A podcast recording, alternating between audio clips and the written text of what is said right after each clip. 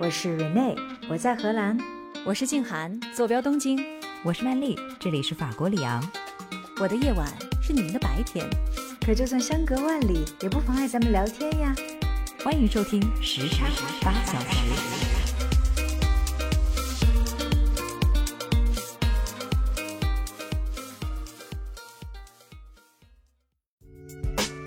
最最最亲爱的新朋友、老朋友们，大家好！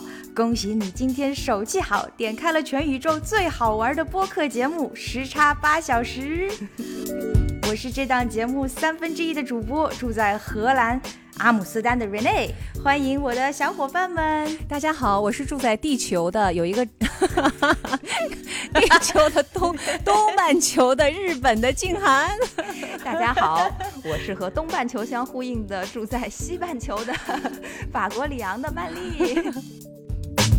自从上次在节目当中，我跟静涵聊了市场，说到跳蚤市场的时候呢，就说起了我慧眼相中了一款荷兰的青花瓷之后啊，嗯，我其实一直就在想，我们中华文明上下五千年，应该说是给世界贡献了很多非常璀璨的文化艺术的遗产哈，对吧？那是。而作为一个谦逊好学的民族呢，我想我们肯定也同样是向世界讨教了许多文化艺术的元素。所以呀，小伙伴们，我们今天就来聊聊在中国跟世界互动的过程中产生的那些闪闪发亮的作品、人和事儿，好不好？没问题，咱们就开聊呗。嗯，瑞内，你上次说你在跳蚤市场里买的那个盘子，你说不值钱，但是也许今天你聊完了之后，它就升值了呢。是因为我聊了就升值了，是吧？对，大家都知道你有一个特别的盘子。对，说到这个盘子呢，我就来说一说今天我想给大家介绍的由中国传到了荷兰，并且在本土生根发芽的这一种陶瓷艺术。就是所谓的戴尔福特蓝。戴尔福特是一个城市的名字，还是一种工艺的名字？戴尔福特是一个城市的名字，因为大多数的陶瓷工匠都在这边开办工厂，建立他们自己的一个生产基地。于是呢，这一个地方就因此而出名了。而因为他们的陶瓷主要以嗯白底蓝釉为特色，所以呢，就因此而得名是戴尔福特蓝。听起来就像我们的景德镇瓷器一样，哎，真的是就是这样。你看，你曼丽一说到景德镇，人家这江西人又来劲儿了，是吧？就比较了解。那是我们江西人的骄傲啊！是。那会不会我今天介绍荷兰的陶瓷艺术，在曼丽面前就是班门弄斧了呢？哦，绝对不会。你们上一次谈到市场，然后谈到这个戴尔福特兰的时候，说起你那个盘子，我就觉得我错过了一个亿的感觉。今天你不会错过的。对。所以今天我要竖起耳朵，好好的听听这个戴尔福特兰究竟是何方神圣。我今天就给大家做一个 deep dive。嗯嗯，来来来，之前说到荷兰呢，在我的殷勤介绍之下，相信大家都已经知道了，荷兰的代表颜色是橙色哈。但是呢，除了这个之外，荷兰就有另外一个为国之骄傲的颜色。那就是代尔夫特蓝。代尔夫特蓝其实它是整个陶瓷艺术的总称，它既代表了为荷兰皇室定制的精致瓷器，也有包含了寻常百姓家里会使用的几乎所有的蓝陶制品，所以呢，是荷兰真正能够称得上国宝级别的这样的一个艺术产品。我记得瑞内在咱们仨的群里面。发过一张照片，就是这个戴尔福特蓝的一双鞋子，是吧？那个就是荷兰特别有特色的，就有点像那个木屐，对吧？那个木屐，但是它不是木头做的了，它是戴尔福特蓝的那个陶瓷的工艺。我相信很多朋友们都看到过这样的一种来自荷兰的纪念品。那就是一个钥匙圈儿，然后一个钥匙圈上有一双荷兰木屐。这个呢，其实就是早年荷兰文化输出很多的一种艺术形式，就以戴尔福特兰的形式来表现荷兰最著名的这个木屐。因为荷兰是低洼之地嘛，嗯，所以如果你穿着皮鞋啊，或者是其他质地的鞋子都不行，所以荷兰人就会穿着木屐。这两个是很典型的两个很有荷兰特色的文化形式的一种结合。嗯，这小鞋子我一定见过，但是当年我还不知道戴尔夫特蓝的时候，我以为这是哎，怎么荷兰人也借鉴了我们中国的陶瓷？到现在输出到中国的这些东西，怎么是用我们中国的这种文化的方式来体现的？是的。没错没错，我也记得我小的时候见到过这个蓝色的小鞋子，这样的一个小的艺术品，它就构成了很多人小时候对于荷兰的第一印象。对吧？对，是的。而这双小鞋所代表的这个戴尔福特蓝，它的起源其实真的就是中国的青花瓷哦，所以确实是有渊源的。是的，那是哪个朝代的呢？它是十七世纪的时候，荷兰当时不是有最早的那个东印度贸易公司嘛？他就来到了远东。十七世纪的时候，其实也就是明末清初的时候，这些做贸易的荷兰红毛商人呢，就从中国 带回去了很大量的中国瓷器。然后这些瓷器呢，就是青花瓷嘛，绘制的是中国的山水鸟兽啊、亭台楼阁啊，一下子就吸引了很多西方的这种陶瓷匠人。当时呢，这种蓝白色调的这个设计啊，很快的就风靡了全欧洲。尤其是在荷兰，青花瓷当时在荷兰社会是稀有商品，只有有钱人家里才能买得起呢。哦，那瑞内，那现在荷兰人还会觉得它是一个舶来品吗？还是觉得它其实就是荷兰的东西？不会，它现在已经是荷兰的国宝级别的这样的一种制品了。说了，嗯嗯，就是大家在家里面买一个盘子做装饰啊，或者是就是餐具，就是一整套的戴尔福特蓝都是有可能的。我们刚才说到青花瓷刚刚来到荷兰的时候，是一个珍贵的舶来品。那怎么样会被本土化的呢？其实是因为到了明朝万历末年的时候啊，当时就是中国的历史有了一些战乱的变动，于是呢一度就断了供给。哦，所以荷兰就买不到青花瓷了。不得啊！然后勤勉的荷兰人就开始想着说，我们要保证供应啊，于是他们就开始了本土化的生产和。开发，所以早期呢，你能看到制陶工人和画匠们，他们都是在模仿青花瓷的这个设计风格。但是啊，从十七世纪到现在，经历了差不多有三百五十多年的这个历史的变化之后啊，使得这个青花瓷呢，就变成了今天真正本土化的戴尔福特蓝了。瑞内，你刚才说了哈，这个戴尔福特蓝其实是跟我们的青花瓷是有这种很长时间的渊源的。而且看起来也很像，就都是白底儿蓝釉的。对的。那你怎么才能一眼就看出来说这肯定是中国的，这肯定是荷兰的？最开始的时候呢，你就能看到这种描画的这个风格是非常中国化的，就中国画作的这样的一种特点。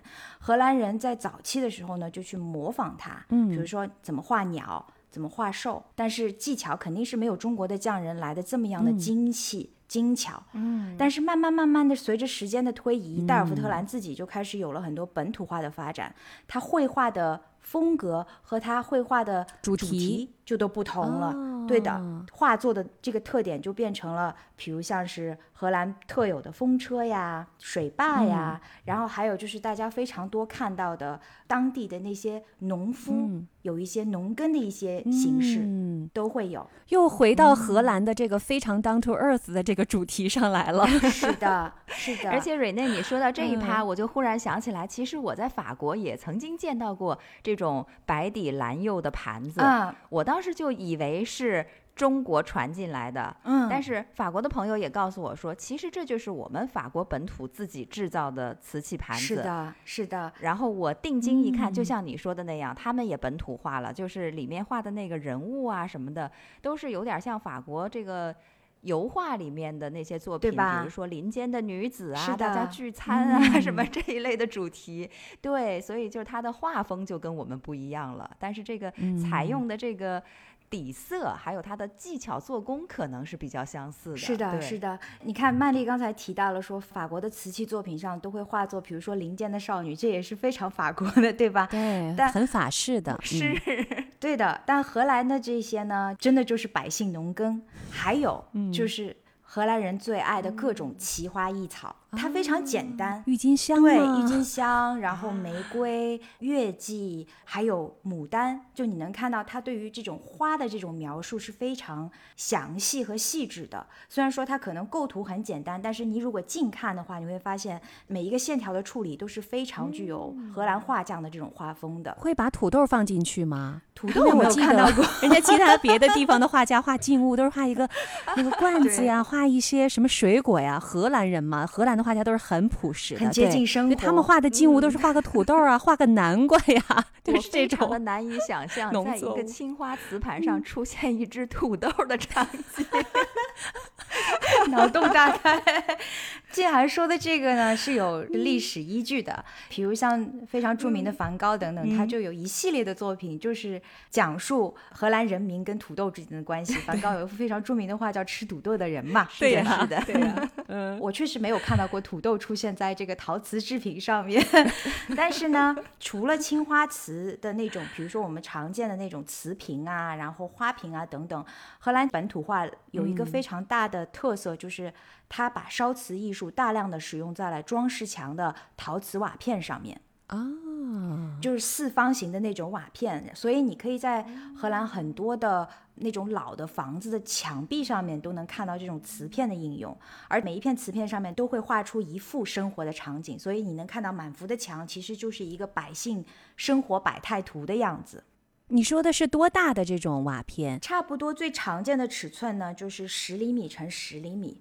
或者是十五厘米乘十五厘米，那就是像我们的那个装饰瓷砖一样是的，就跟我们比如说洗手间用的那种瓷砖是一样的。对，你如果观察仔细的话，你到这边的很多沿街的古董店里面，你能找到很多这种从老房子上面扒下来的这种老瓷片，都是戴尔福特蓝。哦，那他会画什么主题呢？就是我刚才说的百姓生活百态图嘛。吃土豆的人，这面墙全都是今天去犁地的，然后那边去浇水的，然后这边就是一个小小农妇在挤牛奶，就有一个系列，对吧？然后还会有百花系列、鸟兽系列，所以你能够看到各种以生活场景为表现的，或者是自然风貌为表现的这种瓷片，每一块都不同，然后它就全部装帧在一幅墙上面。哎呦，这个太有意思了！这个其实它一定是具有它当时生活的那种遗迹吗？就是很可能很多年，一百年过去了之后，你想知道当年那些人是怎么生活的？你看看这些这些瓷砖上面的绘画，你就知道了。嗯，而且戴尔福特兰它不单单是那些，就像你说的，能找到历史上的人们是怎么生活的这样的一个场景，它也有很多现代化的发展。举个例子来讲哈，如果你坐的是荷兰皇家航空公司的这个飞机的话，你就会发现他们的那个安全演示片里面。它所有的故事，其实都是以画在瓷砖上的这样的一个动画的小人来展示的。比如说，你要戴那个氧气面罩，你要穿那个救生衣，然后你怎么样在那个通道里面，它都是在一块瓷砖上面，然后一个小人在那里，就是戴尔福特兰的这个小动画的这个形式来展现的。那也是白底儿蓝釉的这种动画吗？对的，都是白底蓝釉的。嗯，哎呦，太有意思了。那看来这个戴尔福特兰真的在荷兰是深入人心、广泛应用。是的。而且它在这个现代化的过程当中啊，它还会非常与时俱进，去和荷兰著名的那种其他的文化遗产来联名开发新的产品。啊，比如说，比如说小朋友可能都知道荷兰的米菲兔 （Miffy），我知道 Miffy 呀，很有名，好像听过这个名字。是的，它其实是荷兰的，在乌特勒支的一位漫画师发明的米菲兔。戴尔福特兰有跟他们去做合作，然后你就能看到用陶瓷制的一个米菲兔，它身上的衣服还可以换，不同的画匠会画出不同的这种色彩跟风格出来，有点像芭比文化，可爱吧？那这个你刚才说是联名一块儿来去做很多的一些创作，那现在这个戴尔福特兰它是谁有权去做这个开发呢？因为历史上面其实它有很多不同的作坊。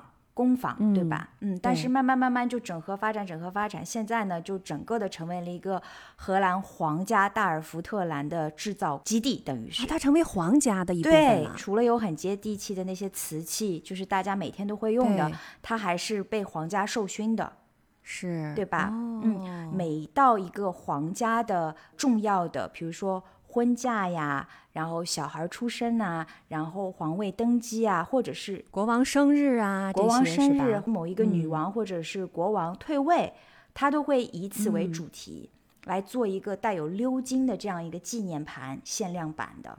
哦，他会发售给公众是会，基本上啊不不，我觉得他是作为国礼送给一些，比如说其他的皇亲国戚啊，就是说能够得到这个盘子的，基本上。要么就是皇家本人，要么就是比如说是非常重要的贵宾之类的，它是不对外发售的，你在博物馆里面能够看到。哎，这戴尔夫特兰特别有意思，就是它上高级可以到皇家御用的东西，纪念盘，下到民间，米菲兔啊，小瓷砖贴在家里头，这都可以，而且商用结合。然后联名出一些联名的内容，它也可以。对，然后它还有阳春白雪，嗯，它也会致力做一些很有代表性的艺术品。对对对，每年就会做一个，比如说很大的项目。在此之前，最著名的就是在四百八十块瓷片上面再次展现了伦勃朗的那幅《夜巡》。夜巡咱们聊过，对吧？伦勃朗光嘛。对，嗯，四百八十幅。对的，他是找了两位最精益的画师。在四百八十块瓷片上面，每一块就逐块的就把整个画就给拼起来，就像拼图一样。嗯，然后画出了整个夜巡，很大。我在戴尔夫特兰的博物馆里面看到过。嗯，那现在这个戴尔夫特兰的工艺和我们的青花瓷的工艺。有很大的区别吗？就是他们在自我创新的这条路上已经走得多远了？这其实是我想要问的一个问题。我们刚才说它跟青花瓷基本上是同根同源的嘛，对吧？对。它们的原材料最开始都是来自于一种名叫钴的矿石，而且原产地都是来自于中东。你想一下哈，当年就是丝绸之路刚刚开通的时候，中国的那一大批商人就来到了伊朗德黑兰地区。就采集到了这种钴石，然后把它带回去中国，做成了釉彩，使用在了中国的瓷器的制作上面。然后 几个世纪之后呢，荷兰的商人又从中国买回了瓷器，找到了这种釉彩，然后知道哦，原来这种釉彩是会展现出这种青花瓷的色泽。他们也开始从同一个地方，嗯，去找这种矿石，然后把它们做成釉彩。所以这是他们的同根同源。对吧？嗯，但是呢，它最后的本土化发展其实也尝试了很多很多不同其他的风格。他们不单单使用蓝色，他们还想要去开发其他的颜色，彩色的吗？对，同样的雕花的工艺去用其他的颜色来烧制。嗯，比如说，我就曾经在博物馆里面看到他们早年间做的这些不同风格和颜色的尝试的作品。嗯，白底绿釉，还有黑底红釉。嗯，但是后来呢？经过验证之后，发现这些釉彩本身都具有不稳定性，无法保证每一次批量出来生产的产品的这个颜色品相。也就是说，它把这个釉彩上好以后，放进炉子里面烧，烧出来，其实你也不知道是什么颜色，你 就是感觉应该是绿色的或者是红色的。所以最后发现了为什么青花瓷是白底蓝釉的，因为其实这种颜色它烧制过程当中是最稳定的一种选择。嗯。所以你看，他也做了很多的一个尝试嘛。当时刚好呢，就是在荷兰社会以及陶艺界啊，他们也是非常喜欢这种颜色。他们曾经还有一种说法，说蓝色本身就是一种中性的颜色，构成了一种高雅 冷艳的风尚，还挺会解读的啊。对，我觉得就是他们其实就是给自己烧不出其他颜色找了个借口。对。我们刚才说颜色的选择是这种演变，对吧？那风格上面呢，荷兰是怎么本土化的呢？那就要从陶瓷器皿的不同物件来说起。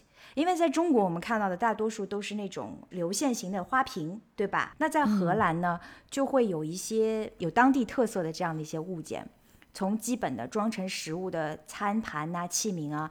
到花样繁多的那种装饰花器，我给大家举几个例子哈。比如说餐盘里面就会有一个叫做 gravy bowl，对，我们在西方生活可能都知道，就是那个装肉汁的那个碗，对对对，淋在上面的，对，船形，然后尖嘴。那这个形状在国内就没有，对吧？对，它这个碗形，因为它那个肚子很大嘛，那个大肚子就变成了表现陶瓷艺术很好的一个形式。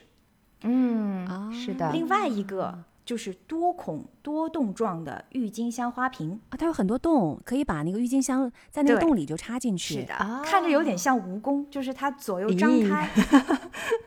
你这个形容，它是单只多头的，像蜈蚣的这个形状。但它有一个原因，为什么郁金香的花瓶会是这么样子的？你记得我们当时说过，就是在荷兰黄金时代的时候，郁金香是非常高价的奢侈品嘛，买不起，对吧？就是所以就是单只购买，对，所以。如果说你们家的这个花瓶的头越多，那每一个头里面插一支郁金香来算的话，你插的也就越多。也就证明你们家越富有。是，所以这是低调的炫富是吧？Exactly，对，而且是多重炫富。对你看郁金香就是很贵的，戴尔福特兰又是很贵的，所以就是叠加在一起，那证明我们家这日子是的太棒了。所以你就能看到它有三只脚的嗯蜈蚣，最上面一根，然后旁边两根。然后也会有八只脚的蜈蚣，就是两边全部都是。那这一家绝对是很有钱的，而且有钱人 家。对对对对对对对，所以这些都是他后来本土化的一些发展的一些，我举的几个例子哈。那毕竟呢，它不是青花瓷对，因为首先呢，就是我们说青花瓷它是什么？它是非常非常薄的瓷器，有书籍里面形容青花瓷是薄如纸、深如盘、温如玉。嗯，但是你看荷兰的代尔福特兰，你就没有这种这么清雅的这种感觉，而给你的一种感受呢，就是它设计很精巧，但是又很实用。因为你看它出现的这些物件，其实都是生活当中会见到的。就感觉虽然它是一个陶瓷制品，但是是不是它很耐用？，对，它其实主要是陶，它的这种陶呢，它不像中国的青花瓷那么薄，它给人一种更厚重的一些感觉，就不会随便就被碰瓷的那种 质地。你说到这里，我就觉得瓷如其人，就是荷兰人给我们的感觉也比较 瓷实。当然，在一些比如说为皇家制作的这些纪念的这个瓷盘上面，还是能看到很多很多很精巧、很细很细的那种微观的那种图景，而且会有皇家的那个 monologue，就是他们自己的一个徽章。每一个皇室的传人都有他自己的徽章嘛，那这个是非常细的，所以你真的得拿着显微镜看。你才能看出来啊，原来里面有那么细致的点。一般你如果你肉眼可见的话，你可能就看不到这种这么精巧的设计，以及它所有的匠心在里面。所以就是能文能武，能上能下，能上天能入地。戴尔福特兰在荷兰人心目中的地位呢，也不像青花瓷对于国人来说是非常束之高阁的一种艺术。比如说你花几百块钱欧元也能买一整套的这个餐具，就是属于是小贵的、是的。轻奢类的这种 呃这种艺术形式。嗯，啊，今天听瑞内给我们一番讲述，算是对戴尔福特兰有了比较深刻的了解吧？我觉得。知道了一些哈，嗯，是的。我当时去戴尔福特兰的博物馆里面，整个走了一遍，看了它整个的发展的这个严格啊，嗯嗯。我当时就在想，就这项来自于中国的工艺，在一六零零年的时候被带到了荷兰，嗯。然后在还原和保留的同时呢，又一直都在不断的创新，嗯，用一种几乎是完全不同的艺术形式，还原了另外一些文艺巨匠的作品，比如说我们刚才说到的像叶巡的这个再现啊等等，就好像三百多年前开始那个创作思魂还一直都在那里，但呢又完成了一个历史的轮回。刚才蕊内说到的一个点很打动我，就是当时的青花瓷是很多的中国的这些艺人、匠人，他们到了伊朗发现了这种釉。然后带回到中国，嗯这个其实就是一种融合。然后荷兰人呢，嗯又从中国那儿又发现了，这是第二层的融合。他又重新回到伊朗，再找到这种原料。啊你看这是多少重的一个国际的这种艺术的融合。还有很多的艺术融合之后的本土化，嗯好像古人活的，好像比我们的这个格局都要大一些。就觉得很你看妙那个时候，嗯人家就已经开始互相的这种学习、互相的模仿、互相的借鉴，太妙了。嗯，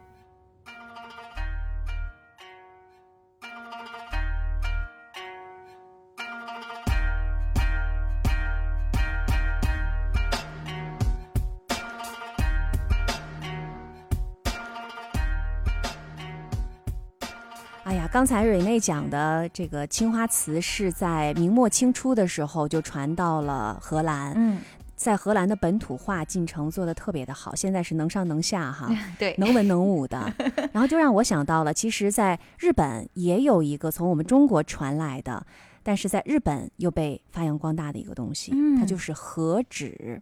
哦大家有没有看过哦和纸？和纸？嗯你能给仔细介绍一下？其实为什么叫和纸呢？就是所有的日本的东西都叫和，都叫你看和和牛嗯哈，和纸，原来是这样。也就是说日本纸的意思。所以它就叫做和纸，大和民族吗。那它这个和纸，它有具体长成什么样子吗？还是说各种各样的纸都可以被称为和纸？哎，曼丽呃问的这个问题特别的好。如果是我们想今天中国的纸，好像就是我们的印刷品的纸，或者是我们写字用的那些纸，或者是宣纸、书法的这个纸，好像都是有几个大的种类。对，但是在日本的这个和纸，其实它的样子差别很大哦。而且不同的产地可能长的样子都不太一样。嗯，我跟大家慢慢讲哈。嗯刚才瑞内说的这个青花瓷是十七世纪传到了荷兰。嗯你们知道何止是什么时候从中国传到日本的吗？你这一说，肯定只可能往往早里猜了。对呀、这呃年代久远啊。嗯，八百年前，呃，一 一三几几年，差不多吗？哎，唐代是什么时候来着？因为我记得就是唐朝的时候，应该有好多好多东西都传到了日是本，有是不是那个时候过去的？比唐代还更早一点。更早、嗯，哇，那岂不是就是在中国刚发明造纸术之后就已经传到日本了吗？是不是刚刚发明就传到了日本？这个我没有考究哈，但是特别的早，从六世纪的时候嗯就传到了日本了。哇而为什么会在那么早就传过来呢？那是因为哦那个时候佛教传到了日本。经书传到了日本？是吧，对，就是因为要抄经书，为了普及佛教，对，得一起传过去，所以就嗯增加了纸张的生产。而且呢，当时其实还不是直接从中国传过来的，它这很妙，是从朝鲜半岛，当时还叫高丽，嗯请来了一个僧侣，啊然后把这个纸的技术引进了。但是高丽是哪儿传的呢？是中国传过去的，所以它是经转第三国，绕了个弯儿，绕了个弯儿。嗯，但是最终是嗯在日本发扬光大了，变成了一个和纸这样一整个的体系。嗯对，你看，刚才我们说六世纪传过来了，但是到八世纪到九世纪的时候，那个时候日本这个和纸它已经能够制造出带花纹儿的那种有颜色哦的纸看到。过，嗯，彩色的，对吧？而且他们还发明出来这种写经用的铅色纸，当时用什么金泥呀、银泥在上面写经的效果就特别的好了。哦当时的这种大批量的生产的纸张，就不仅仅是写经文了，还有什么写官方的文件呐、檄民间的通信呐、抄诗歌呀。八世纪、九世纪就已经开始了。然后什么时候是鼎盛呢？到十七世纪的时候，也就是一六几几年的时候，那个时候和纸你们知道已经达到了五十多种了。五哎，何止是适宜是吗？是适宜对，是一个世界非物质文化哦遗产。我觉得日本人也是非常 down to earth 的。这个纸传到了日本之后，它不仅仅是抄经书，不仅仅是用用写字儿来用，而且他还发现这个纸可以用作屏风啊。嗯因为日本不是都是住那个榻榻米的嘛，它不是有那种纸门拉门嗯嘛，所以他们就用这个纸来做这种啊门窗的隔断而且日本因为它是一个海洋的这个气候，所以它很潮湿。但是纸呢，它可以让空气通过，但是它还可以有吸湿的作用，所以它还有一点点嗯湿度调节的受性功能。强是吧？对，在公元八世纪之后，日本人就已经开始。用纸来做屏风啊、纸门这些家居用品了。其实现在也有很多那种日本的灯具，就是竹条和纸质的那种，特别对，有日本特色的那种。瑞内说的特别对，日本人很早就已经开始用和纸来嗯。造灯了，因为这个和纸它的传热度比较低，但是呢，嗯。透过和纸传过来的光线是比较柔和的，我家就有两盏这样的灯，在你的介绍之下，我才知道原来那是和纸制作的，一下子就跟我联系起来了。嗯，我刚才还在想着有两个问题哈，一个就是你刚才说到了十七世纪鼎盛时期，和纸就有五十多个种类了嘛？这五十多个种类都分别是一些什么样的种类？嗯那第嗯二个呢，就是和纸的定义 到底是什么？符合哪些哪些的条件才能能够叫和纸对，其实这个和纸和刚才瑞内说的戴尔夫特兰有点像，像在哪儿呢？就是一开始都是模仿，嗯和纸一开始也是对唐纸的一个模仿，就是虽然传过来了，但是它依然还是模仿、中国人，他人家是怎么造纸的呀？对，但是他对对后来有一个很重要的变化，就是他发现了自己的木材。啊他发现了自己日本特产的一个木头，一个树叫做雁皮树。这种树它的纤维特别的细嗯腻，然后它的那粘液比较多，所以用这种雁树皮为原料造出来的纸就特别的结实，因为它的韧性好啊。哦，而且也因为纤维比较细腻，所以它也很美观。所以它的这个发现了自己的木材这个造纸的材质一变化，那它就不是单纯的模仿了，纸质变化了，而且它所有的纸的文化就极大的开始发展，它就变成和纸了。所以和纸的定义，一个是要本土使用的这种木材制造出来的纸质称为和纸，是不是？对，嗯，原来是的。和纸现在所有的这些原材料都是在日本本土的这些木材，嗯，所以这可能就是它的奇妙之处，因为我记得我印象当中看到过的和纸，看上去是薄如蝉翼，就是它能够透过光，这就是为什么它能做成灯。是，那同时呢，它又很坚韧，对不对？就是它比普通的纸张力要大很多，对，非常结实。嗯，你说的特别对。那回到刚才曼丽的这个问题上来，就是。都有哪些种类？它的种类其实跟它的用法相关啊。你看，如果是做拉门的那种合适的那种拉门拉窗的，你肯定得结实嘛，不然你拉两下一捅就破了，是吧？那肯定是不。我就想到以前那种古代电影里面偷听，就用手手指蘸蘸口水，然后把那个窗花纸给捅 破了，就是那样的，是吧？哦，对，偷看，对，偷看，或者是往里面吹点 什么迷香啊，什么，什么，吹一根那种什么 暗器之类的是吧？如果是那种合适住宅的拉门拉窗，肯定得非常结实嘛。那这个时候要用的就是一种叫楚木，然后它那个纸张表面是有点粗糙的，所以你用很长时间它也不会坏掉。嗯。但是如果其他别的用法，比如说日本的纸币，其实也是用和纸来制造的。它能这么坚硬啊？啊，它用的是另外一种原料的，叫做黄瑞香，这种木头就又不一样了。它虽然不是非常的结实，但是纸张表面特别的细滑。这种纸一般是用作印刷来用的。嗯，据说这个日本的这个纸币就是世界上纸质最好的。给我们寄两张过来，让我们研究一下。寄面额大一点的过来。美其名曰是研究日本的和纸哈，对。对，难得有机会。还有一种纸，比如说我要画画啊，画那种日本的画，这种和纸它就是用一种麻制作的麻质地的这种和纸，很坚韧，然后纹理很漂亮，也有多贵啊？就是这类纸张，你买过吗，建涵？我没有买过，因为是这样，如果真的是日本画的一些和纸的话，有几个比较有名的一些这个纸的出处，它一般是不用这些很贵重的纸来画这个日本画的，就真的是只有大家或者是很重要的场合才会拿出来，所以我没有买过。我买的一般都是什么信签儿啦，比如说这种包装纸啊什么的。因为我们没有用嘛，你不会去画日本画，所以你我也没有买过。让我想起中国的典故，像什么洛阳纸贵对，可能同样的一个概念。嗯，对。所以这些都是那几十种和纸的例子，对吧？以它的用途来区分的。嗯。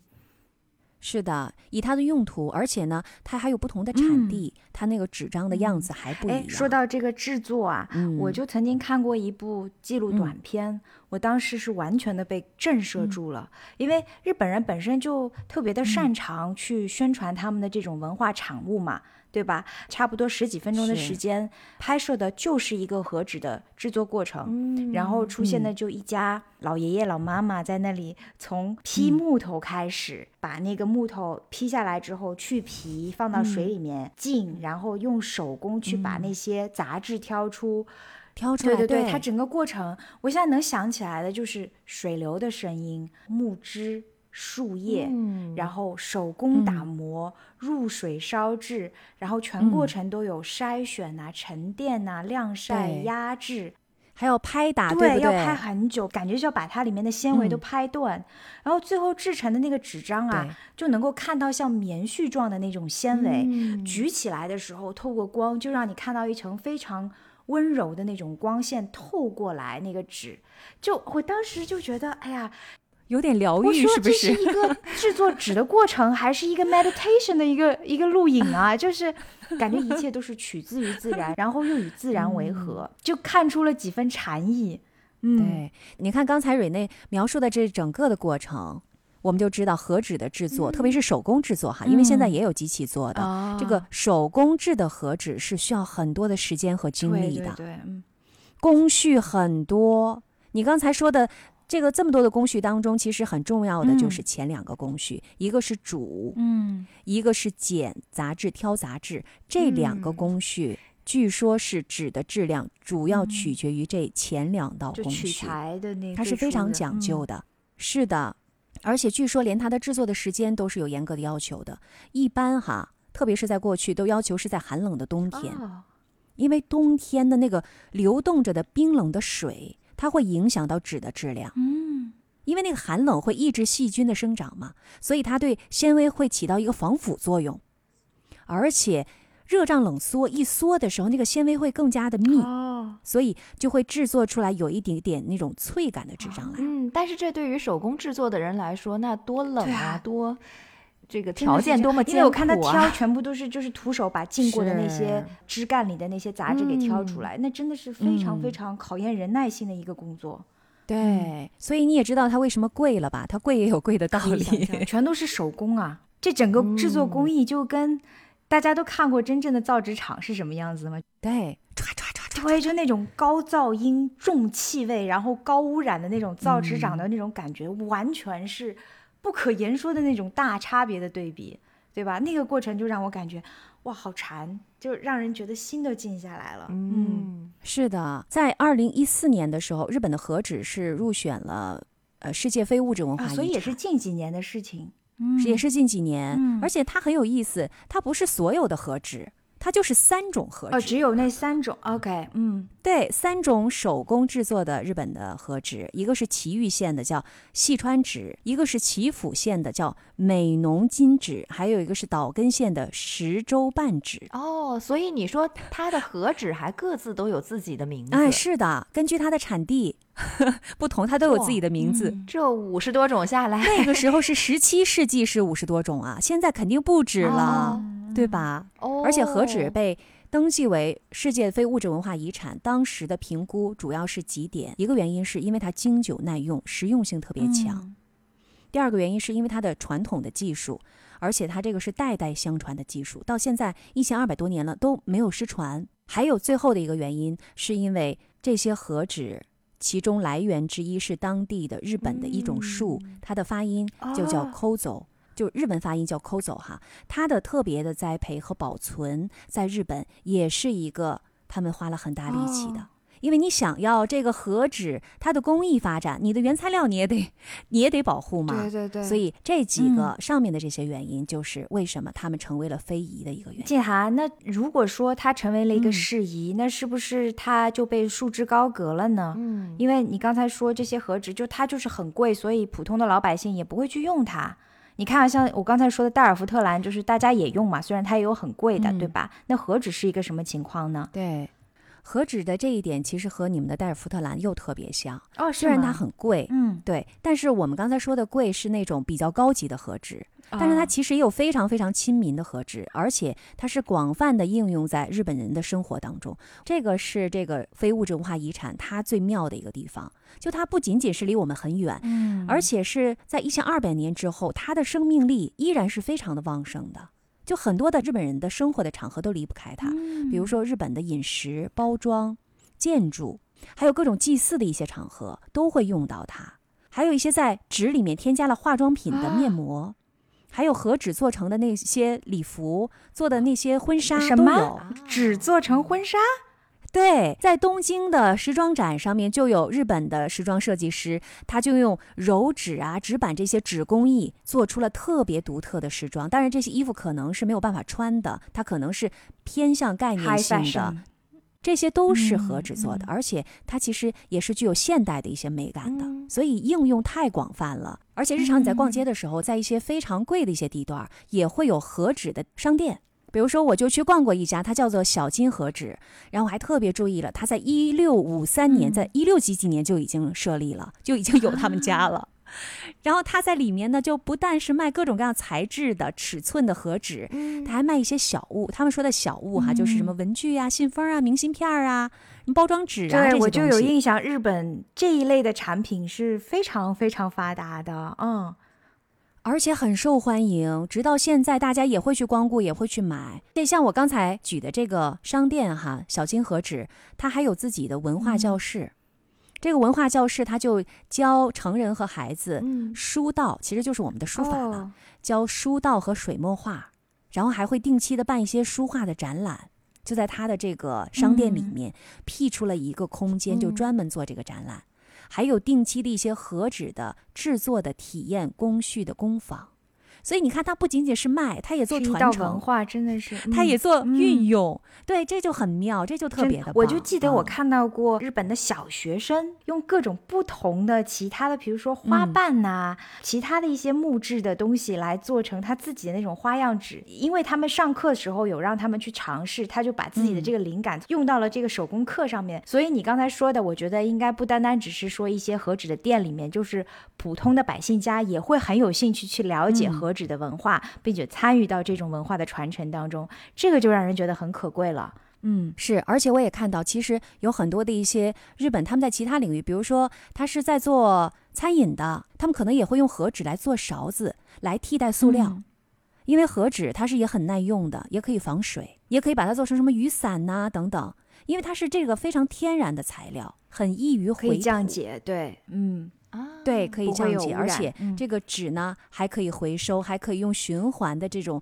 纸的材料再去做很多的一些和纸。我觉得它也跟你的刚才说的戴尔夫特蓝有点像，就是它既可以到我们寻常百姓家，但它同时也可以成为艺术品。对，它又可以非常朴实的成为我们的拉门当中的一部分，而且呢又可以是这种非常贵的日本画的材质，或者是吹弹可破的那种日本纸，所以它也是。可上可下的，对对对，嗯嗯，对，能文能武的，太精彩了，这个太棒了，而且也是在我们的日常生活当中，你想用就去街上的那个和纸店去买两个信封，写一写。哦，一边写的时候，我就觉得，真的这个字得好好练练，不然这个字啊都配不上这么漂亮的和纸。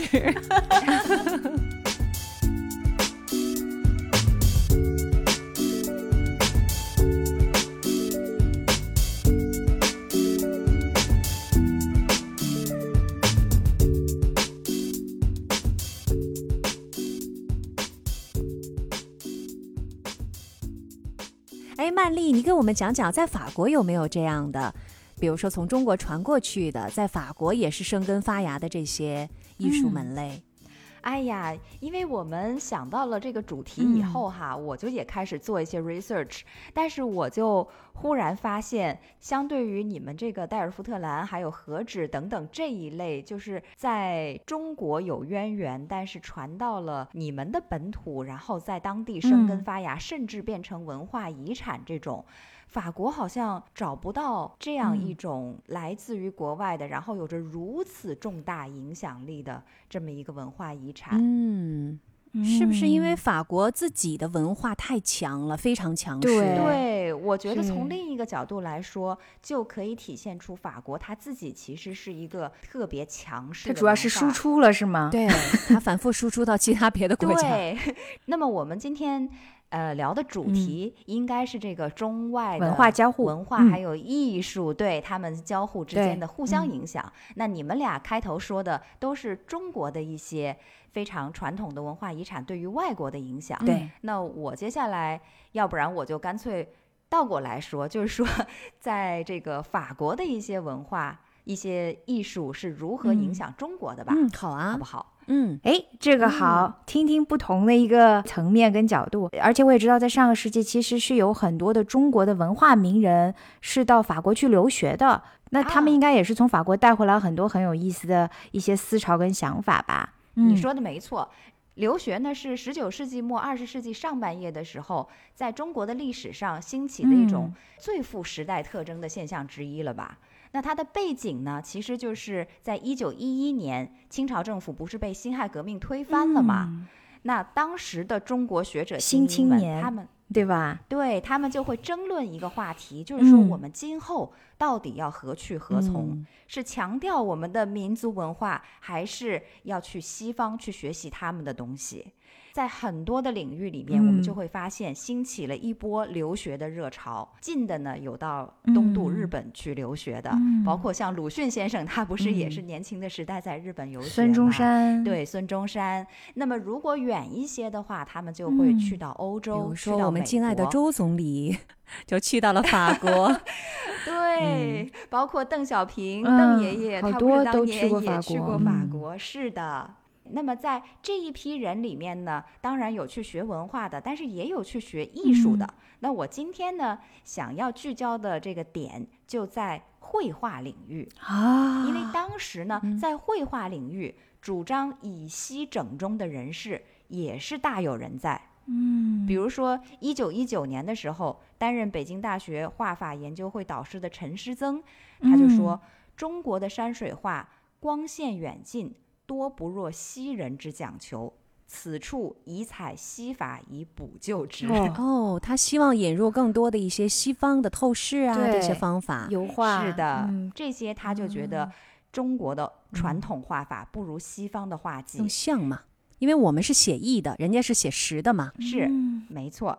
而当时在民国时期呢，担任教育总长的蔡元培。他也提出了教育救国和美育代替宗教的主张，要以这种纯粹的美育来陶冶人的情操。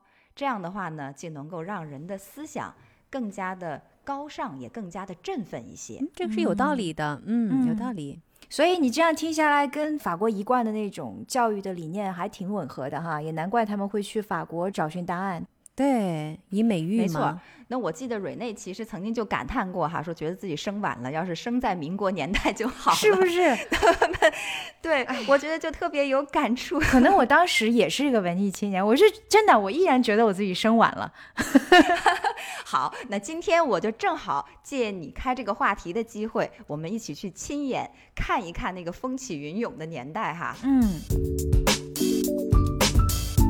当年呢，就有一批的学子，他们就奔赴到了欧美。在美术领域呢，留法的艺术家有很多很多啦，比如徐悲鸿、哇，林风眠、哇，刘海粟，哇，还有颜文良，这一个个都是掷地有声的名字呀。嗯，感觉每一个名字都价值千金呐。对，我刚才说的这四个人呢，他们在民国时代有四大校长之称。是因为他们分别创立了苏州美术专科学校、北平大学艺术学院、上海美术专科学校以及国立西湖艺术院。哎呀，太棒了，这些人！那我今天就想要着重说两个人，他们就是刘海粟和徐悲鸿。嗯，为什么呢？因为以留法归来从事艺术教育者而言，他们俩的影响应该说是最为巨大的。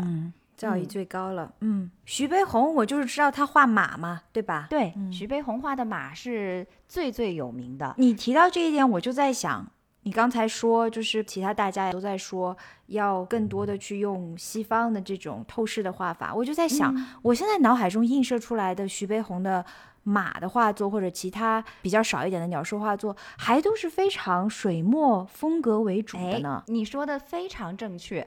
我去仔细的看了一下徐悲鸿的作品，其实他的作品里面呢，中国传统的技法还是非常非常的明显的。对啊。但是又不太一样。你记得徐悲鸿的马，其实是你能看出来，它是一匹很健壮的马。对对对，比如说它有一个很有力的一个马腿儿，或者是它的脖子。它其实这个画人体也好，或者是画动物也好，你要知道它的骨骼的结构的。所以这就是它写实的那个部分。你觉得这是一匹健壮的马，而不只是一个写意的马。所以这个其实就是他主张的，在国画当中要有很多的一些改良，要引入一些西方画的一些画法。所以就是说。说他对于他的脖颈啊，或者是四肢的这种表现，身体呀，对，嗯，已经结合了西方画派的那种结构的那种理念在里面了，是就不单单是写意了。是的，那徐悲鸿呢？他到了法国之后，就是他有几位法国老师也很喜欢画马，比如说当时巴黎高等美术学院的院长阿尔伯特贝纳尔，他也很喜欢画马。所以呢，呃，徐悲鸿跟他呢就有一些学习，另外呢，可能还有一些相互之间的借鉴。那他在法国老师那里找到的榜样是什么呢？就是那种热血的冲动。因为法国人画的这个画，可能里面这个写实派嘛，他这个动物奔腾坐卧之状就非常非常的明显。所以徐悲鸿可能他在法国学了这种技巧之后，回到国内来，他马的这个神韵里面那种奔腾的姿态。活灵活现的那种精气神儿就会更加明显一些，就更具象一些了，就体现在画作本身的笔端上了，而不是说是一个意境上体现了。嗯，哎，这个跟刚才金理涵说的其实是呼应的，对吗？我是一个门外汉，但是我是个爱好者，所以我就用自己的理解来理解了一下这个大师哈。各位听友们，欢迎大家来探讨。是的。嗯，我们都是门外汉哈，那我们这就以我们一个普通欣赏者的角度来说一下对于大师的印象。嗯，徐悲鸿呢，他是一个出身贫寒的人哈，他是一八九五年出生的，一九一四年的时候呢，在欧洲是一战爆发，那个时候十九岁的徐悲鸿就已经怀负了去法国追梦的念想。他是追着战争去的吗？没有没有，那个时候他有梦想，但是因为欧洲有战争啊，所以他没有去成啊。对他没有去啊，直到欧陆战事结束了以后。一九一九年前后，他才来到法国留学。那么徐悲鸿呢？他是先入了这个朱利安画院学素描，然后又进入巴黎的国立高等美术学院。他当时师从的主要的四位法国老师，分别是弗朗索瓦·弗拉盖、费尔南德·科罗蒙，还有这个帕斯卡·布弗莱。最后一位呢，就是阿尔伯特·贝纳尔。而且他们这四位老师呢，可以说都是坚持写实主义的法国学院派。画家就是比较 old school，嗯，对吧？对。对，比较 old school，没有到什么印象派啦、抽象派啦这些奇异诡异的画风当中，或者后 印象派呀。对，因为一九一九年嘛，那个时候其实印象派可能都有一点点季衰了，都已经到了后印象派，或者是更这个立体主义的这个时间了。是的，所以你们说的这个印象派、后印象派，包括后来的野兽派等等，他们其实都已经是美术界的第三次浪潮了。而徐悲鸿的这些老师们呢，他们其实还属于第二次浪潮当中的这一批人。那么这些大师们呢，他们对于徐悲鸿的影响是巨大的。那徐悲鸿其实法语的程度是非常好的。从小没有进过一天正式学堂的徐悲鸿，在上海考取了震旦大学预科读法文，所以他是在去法国之前已经把法文学得相当好。真的？嗯哇！因为也只有这样，所以他到了法国以后。能那么快的师从大师，对，在这个高等美术学院里面，他才能够听得懂人家说的是什么呀。所以他学的不光光是美术的技法，同时他还学了很多的理论和历史知识。美学哲学也是这样。刚才曼丽说，她其实是没有在中国受过这种很正统的绘画，所以她其实所有的素描也好啊，油画也好啊，都是在法国学的，对吧？是的，而且都是跟法国的这种古典主义的那种很严谨的。打的基础等于是对，所以他的身体里面肯定流淌的都是这种法国的古典主义学院派的这种这种风格。嗯，是的。但是他刚一进去的时候，学习西化的过程也不是一个容易的过程。据说他刚去法国的时候，进入的是朱利安画院吧，刚进去的时候都不知道该怎么下手。这个我很理解。第一次做的这个油绘人体画呢，被他的第一位老师弗拉蒙先生非常的瞧不上。这个基本上跟我去美国之后学统计学是一个意思，但是呢，过了一段时间之后，哎，他慢慢慢慢的。就有感觉了，fast learner 学的还是很快的，慧根很好。不管怎么说吧，徐悲鸿他是克服了重重的困难。他一九一九年到的法国，然后他在那里学了有八年的时间，还不短。他是一九二七年的时候，对，才回到中国。但是他妙就妙在呢，他不仅仅是要去学习西方所有的这些技法，他还能够成功的。把他之前所掌握的中国的技法和西方的技法融合在一起，有效融合。对，这个也是回应了刚才你们俩提出来的这个疑问，说这个看徐悲鸿的画，好像并没有发现特别明显的那种西方的痕迹，这就说明他其实把这两个流派的技法融合的相当的好。应该说他的思想，他的魂还是中国的。但是他的技法很多都是师从法国的这种古典派的画法里面学来的。经过他思考之后，在他的这个画风里面有机的结合起来了。是的，如果非要去在他的画里面找一些西方画派的痕迹的话，我觉得他的人物嗯画可能更能够体现出这种特征。我不知道你们有没有看过他的作品《田横五百士》，还有《九方高》，以及其他的一些大幅的作品。那这些大幅的人物画作呢，就带有这个西方的所谓的这个巨幅装饰画的特征。尤其是在嗯群像画里面，对，所以这个呢就能够凸显出法国学院派艺术的痕迹了。嗯，麦丽提这嗯个之前，我其实还没有看过他的这个《田横五百士》，嗯，他画的这个人物是中国的这个官员和老百姓在那儿作揖呢。你看，这个就是用非常西方的手法，但是描哎绘的都是中国的人物，对，特有意思。形象都是长挂大衫，对吧？对，但是他的人物的这种主次和明暗的这种区分，就非常的西方的这种嗯风格。没错儿，所以我当时第一次看到这幅画，我的感觉就是说，哦，如果我在一个很远很远的地方看到这幅画，那你可能嗯就会觉得，哎，这就是一幅西方的这种很典型的群像画嘛，对吧？对的，但是你走近了，你就会发现，哦，原来这是一幅中国画，上面画的都是中国古代的人物，是的，是的，就特别的嗯有意思。包括连嗯马，就跟他平常画的那个马，跟他奔腾状的那种马不一样，但是呢，又嗯跟西方的略有不同，能够感受到，对这个真的是洋派的 中用啊。是的。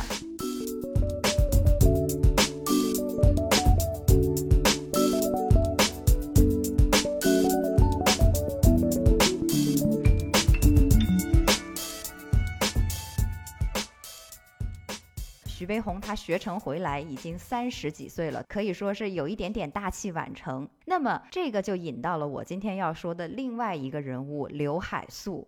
跟徐悲鸿相比的话呢，刘海粟那就真的是少年成名。他嗯小的时候呢就被誉为是神童，家学渊源也是书香门第啊。对。他的曾祖父刘墉、祖父刘清岩都曾经是清末的翰林学士，所以呢，刘海粟可以说他自小嗯。家传的这种启蒙就已经是一个非常高的起点。嗯。然后他呢，六岁的时候又入私塾读书、写字习画，而且他小的时候呢，除了嗯子史经歌赋以外，还读了很多的西方书籍。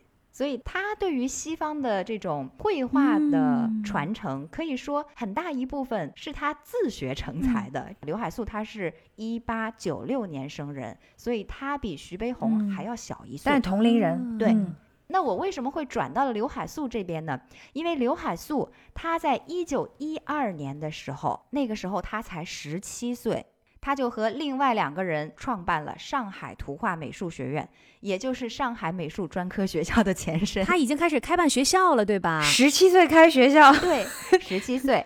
而且最有意思的是什么呢？嗯他的这个学校当年招收了很多非常有才华的学生，而徐悲鸿是其中之一。啊他们两个还是师徒关系。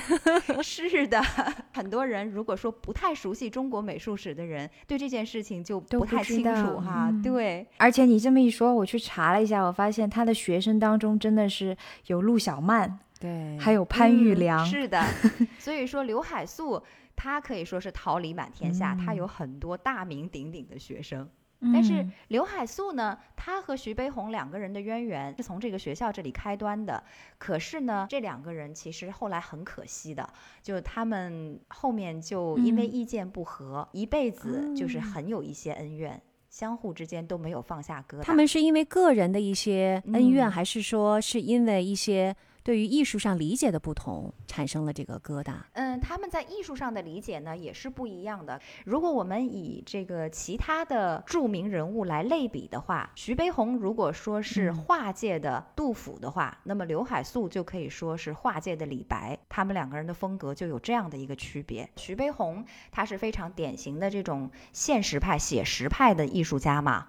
刘海粟呢，它可能更多的是一种接受了后印象派和野兽派一脉，是属于表现风格的油画。刘海粟他其实是非常的豪放，不拘一格。他的画是非常气势磅礴的。他的画也是乍一看非常的传统，非常的中国。但是呢，很有特色的一点是，他的画里面色彩的运用十分的鲜明，是的，非常大胆和张扬。对，如果说是单纯的水墨画也就罢了，都是黑白看不出来嘛。嗯，但凡他运用了色彩。那这个色彩一定是很鲜艳的。那刘海粟的这种风格是跟他在旅法期间从印象派啊、野兽派啊当中获得的一些教学得来的呢，还是说跟他留学的这个经历有关系吗？刘海粟如果严格的来说的话，他没有去留学过。他只是后来去考察，所以就是说，你看他们两个人非常有意思。如果说成名的话，是刘海粟成名的早，对吧？他十七岁就已经开始开办学校了，并且招收了徐悲鸿作为学生。但是如果要说真正去西方学习西方的这种艺术的话，那么刘海粟去的又比较晚，在一九二八年的十二月的时候，刘海粟被国民政府大学院呢委派去欧洲各国遍访法国、意大利、瑞士、比利时等等国家去考察美术。这一去，他就去了有三年左右的时间，而且他在国外的时候一直都没有闲着。他一直在组织各种各样的会议呀，然后和欧洲的这些美术名流们交流，和他们见面。他曾经与毕加索、马蒂斯等人一起谈论过艺术，而且呢，还去参加他们的沙龙，给他们做演讲。等等等等，刘海粟他去出国考察的时候呢，他自己已经是一个大家了。嗯，他不是一个学生了哈。对他肩负的也是要给这个中国整个的美术界带来一种教育的意义在里面。所以在教育史上面，他也著有很多的著作呀，比如说这个《米勒传》《塞尚传》等等。这些书都是他写的，就是专门介绍西洋艺术的。回国以后，他把很多他在欧洲的见闻考察所得，全部都致书了教育部，建议设立美术馆、设立博物馆、改善美术学校学制等等。所以他也是一个才情飞扬、敢想敢干的人。二九年的时候，其实徐悲鸿已经回国了，是吧？已经回来了。对，所以就他们没有在国外有。交流的这个区间没有对，所以你看他们这个走动的路线是交错式的。哎，我觉得他们俩特别有意思。刚刚我其实又重温了一下刘海粟的作品。你看刘海粟呢，他其实所有的整个的艺术的学习发展都是在中国，即使他学习西洋画也是在中国。然后他呢是把中国的国画当中呢融入了很多的一些彩色，所以他进行也进行了改良。但是这个改良呢，你看上去还是中国的国画。对，它的技艺上面没有西方风格的这种融合，没有。对，它只是说把颜色丰富了起来。但是徐悲鸿呢是不一样，虽然是水墨画，但是你看他的马，它其实就是有骨骼，然后有他那种解剖学的那种视角透视关系在的，一种西方绘画精神的东方的一种体现。是刘海粟可能比较不一样的地方在于哪里呢？就刘海粟他骨子里是一个非常热情奔放的人，他年轻的时代也呈现出一种叛逆的精神。比如说他在开办他的那个美术专科学校的时候，就敢于启用裸体模特，在当时呢被称为是伤风败俗啊，就是非常惊世骇俗的一种做法。这个也是很具有开创性的。是的。也是非常开创性，这样的事情也是属于一代宗师才能够做出来的事情。对的，是的。你刚才说到刘海粟和徐悲鸿有恩怨，而且很多年都没有解开，这个恩怨是因为什么而起的呢？嗯，那刘海粟和徐悲鸿这两位艺术大师呢，彼此是从二十世纪的二十年代起就结下了很深的芥蒂，一度曾经是笔墨对阵，水火不容。那有人归之为是文人相亲，一山不容二虎，都是两个有才华的人撞在了一起，所以他们俩可以说是一时瑜亮。那后来发生局龉，甚至演变为一生的恩怨，也就不是一件太令人惊奇的事情了。但是也有人说，就是因为他们的。创作方法非常的不同，然后美术的流派呢也互相竞争，嗯，而且还有一些非常复杂的事情，比如说艺术家和当权者派系的瓜葛啊等等。徐悲鸿后来他到了北京，而刘海粟仍然在南方，嗯，他们两个人就形成了中国当代绘画史上京派和海派的这样一个双峰对峙的局面。呵，还把成绩之间的差距给拉进去了。是的，但是他们两个人呢，我们说回到这个，他们对于中国当代美术的影响啊，真的是一代宗师。徐悲鸿呢，他是取法西方古典写实绘画，力倡用写实主义改造中国画。特别是他的素描是一切造型艺术的基础理论，这个论调呢，在中国的美术史上是产生了划时代的效果，宣布了从顾恺之到任伯年一千多年间勾红填色形式的大体结束和一代新形式国画的诞生。以素描为一切绘画的基础，确实是从西方引入的这样的一种概念哈。没错。那刘海粟呢？那刘海粟呢？他走的。早年是常州韵派的画法，也叫南田派的画法。后来呢，他又潜心去探索传统，融会吸收，他就会自己去翻阅一些西方绘画的对书籍图册。同时，其实在一九二零年代，他是东渡日本去留过学的。这跟他的个性和对于学术的这种思想还是挺一致的哈。就他还是一个以非常开明的态度来看待中国文化和外国文化的这种融合的。是的。而且刘海粟呢，他可能也是受到了蔡元培的新美育观点的影响哈。他的理念就是不设体系，没有程序。他在上海美专当中呢，就是主张思想自由，各流各派兼容。所以他所创立的是一种更加接近西方现代艺术教学的气氛，还有多元化的这样一种艺术教育模式。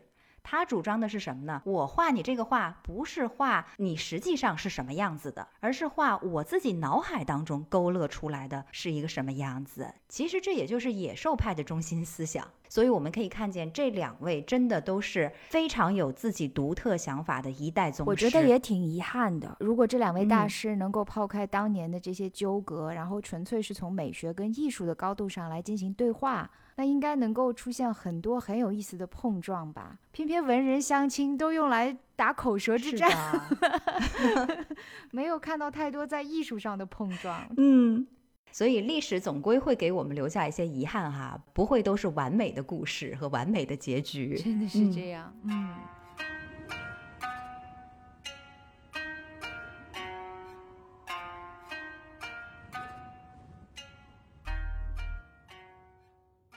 哎呀，我们今天聊了大半天，真的是世界大同，文化交融，源远流长啊！你看这个 这世界的东西方的这种融合，根本也不是我们当代人的专属哈，不是，嗯，只不过呢是随着科学技术发展呐，然后信息交互的这种便利化，我们反而是觉得这一切都天经地义、稀松平常了，而忽视了这种种交融背后的非常有趣的一些故事。所以呢，我们今天就拿点老瓶装新酒的事情出来跟大家说一说，大家呢就当是听故事，然后跟我们一起回味一下这些事物连接背后是不是有无尽的志趣，让人感觉意犹未尽呢？